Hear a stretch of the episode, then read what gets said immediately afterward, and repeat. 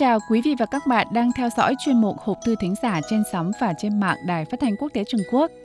Mẫn Linh rất phấn khởi điều khiển thời lượng hộp thư kỳ này. Chúc quý vị và các bạn luôn an khang.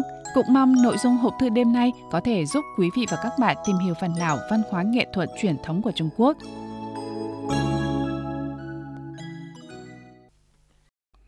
Thưa các bạn, kể từ khi hộp thư Ngọc Ánh Đài chúng tôi đặt tài khoản trên trang Facebook đến nay đã nhận được hàng trăm triệu lượt truy cập của cư dân mạng Việt Nam và các nước. Nhiều bạn muốn tìm hiểu nhiều hơn về đất nước và con người Trung Quốc, trong đó có nghệ thuật truyền thống của Trung Quốc. Bạn TC viết, em rất thích phim cổ trang Trung Quốc. Được biết, nghệ thuật sân khấu của Trung Quốc rất phong phú đa dạng. Mong chương trình giới thiệu đôi chút về các loại hình nghệ thuật sân khấu phổ biến tại các vùng miền Trung Quốc. Bạn VD viết, tại Việt Nam, miền Bắc có sân khấu chào, miền Nam có cải lương, miền Trung thì phổ biến hát bội. Được biết Trung Quốc có kinh kịch, có tuồng Việt kịch Quảng Đông, còn có tuồng Tứ Xuyên thì phải, nhưng không rõ lắm. Bạn NTT viết, nghe nói kinh kịch là quốc túy Trung Quốc, điệu ngăn rất giống chào Việt Nam phải vậy không? Bạn SM viết, ước một lần được xem tuồng kinh kịch ạ. Các bạn thân mến, Trung Quốc có lịch sử và văn hóa lâu đời, nghệ thuật sân khấu truyền thống cũng được kế thừa và phát huy, thậm chí phát triển. Trước đây, chương trình từng giới thiệu với các bạn về nghệ thuật sân khấu truyền thống Trung Quốc như kinh kịch, Việt kịch, côn kịch, nhưng không chuyên sâu. Sau đây, Mẫn Linh xin giới thiệu với các bạn về kinh kịch, nghệ thuật sân khấu truyền thống nổi tiếng Trung Quốc.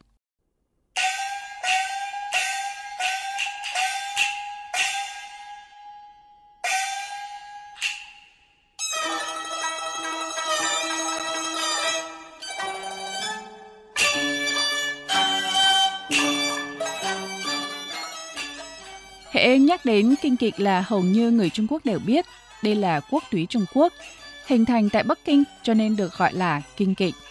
Kinh kịch đã có lịch sử hơn 200 năm, được bắt nguồn từ mấy loại tuồng cổ sân khấu địa phương, đặc biệt là Huy Ban, tức đoàn tuồng An Huy lưu hành tại miền Nam Trung Quốc hồi thế kỷ 18.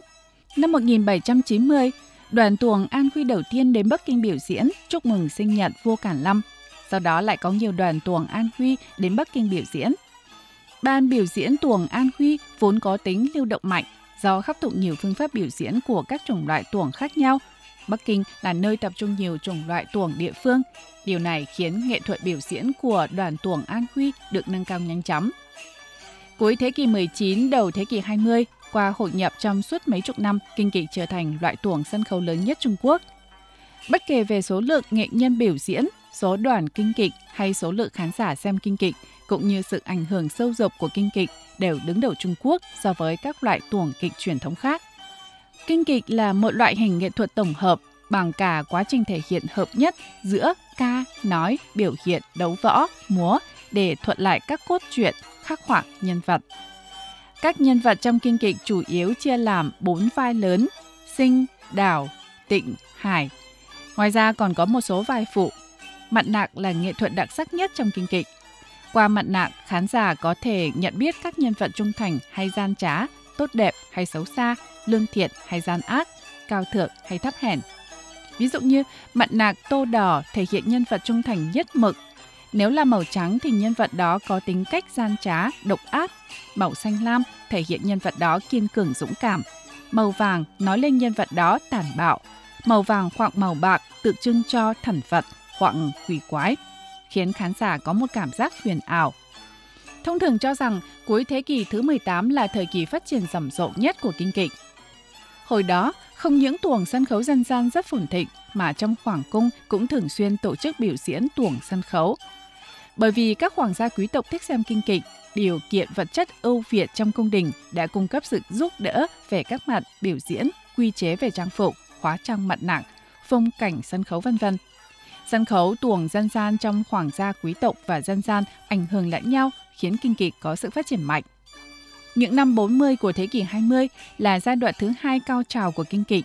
Tiêu chí phát triển kinh kịch trong giai đoạn này là xuất hiện nhiều trường phái khác nhau. Nổi tiếng nhất là 4 trường phái lớn, đó là Mai Lan Phương, Thượng Tiểu Văn, Trình Nhiên Thu, Tuần Tuệ Sinh. Mỗi trường phái lớn trên đây lại có hàng loạt diễn viên nổi tiếng. Họ có mặt sôi nổi trên sân khấu của các thành phố lớn như Thượng Hải, Bắc Kinh. Nghệ thuật sân khấu kinh kịch vào một thời điểm phát triển mạnh mẽ.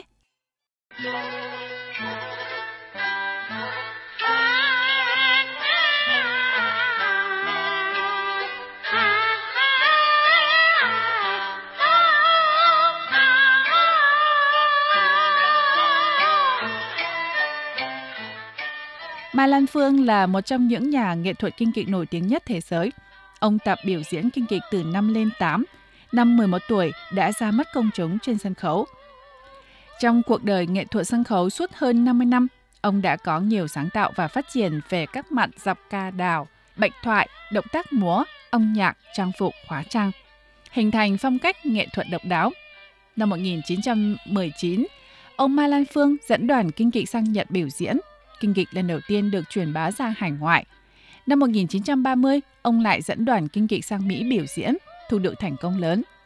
Năm 1934, ông nhận lời mời dẫn đoàn sang châu Âu biểu diễn, được giới sân khấu châu Âu coi trọng. Sau đó, các nơi trên thế giới đã coi kinh kịch là trường phái sân khấu truyền thống Trung Quốc.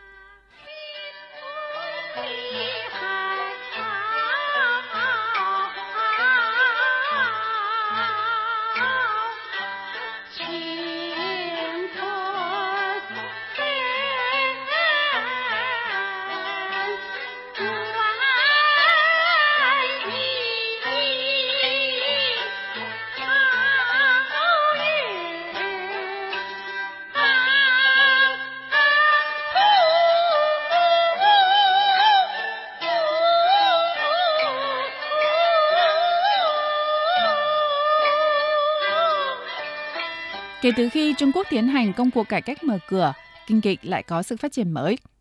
Là tinh hoa nghệ thuật truyền thống dân tộc, kinh kịch đã được chính phủ Trung Quốc ra sức nâng đỡ. Ngày nay, nhà hát lớn Trường An Bắc Kinh 4 mùa quanh năm đều diễn nhiều vở kinh kịch. Các cuộc thi biểu diễn kinh kịch quốc tế đã thu hút nhiều người hâm mộ kinh kịch trên thế giới tham gia. Kinh kịch là chương trình bảo lưu trong giao lưu văn hóa giữa Trung Quốc với nước ngoài. Nhà hát này mang phong cách kết hợp hài hòa giữa truyền thống và hiện đại, có 1.028 chỗ ngồi, phần lớn biểu diễn các vở tuồng kịch, hí kịch truyền thống, cũng có diễn kịch nói và opera. Rất mong sau khi hết dịch, đời sống xã hội trở lại bình thường, các tuyến hàng không, đường sắt, đường bộ của Trung Quốc mở cửa thông quan thông vận hoàn toàn. Rồi, hoan nghênh các bạn lên kế hoạch một chuyến du lịch Trung Quốc, trong đó có nội dung xem sân khấu tuồng kịch Trung Quốc để cảm nhận nội hàm sâu xa và phong phú của nghệ thuật sân khấu truyền thống Trung Quốc. Hộp thư thính giả Đài Phát thanh Quốc tế Trung Quốc kỳ này do Mẫn Linh dẫn xin khép lại tại đây. Thân ái, chào các bạn.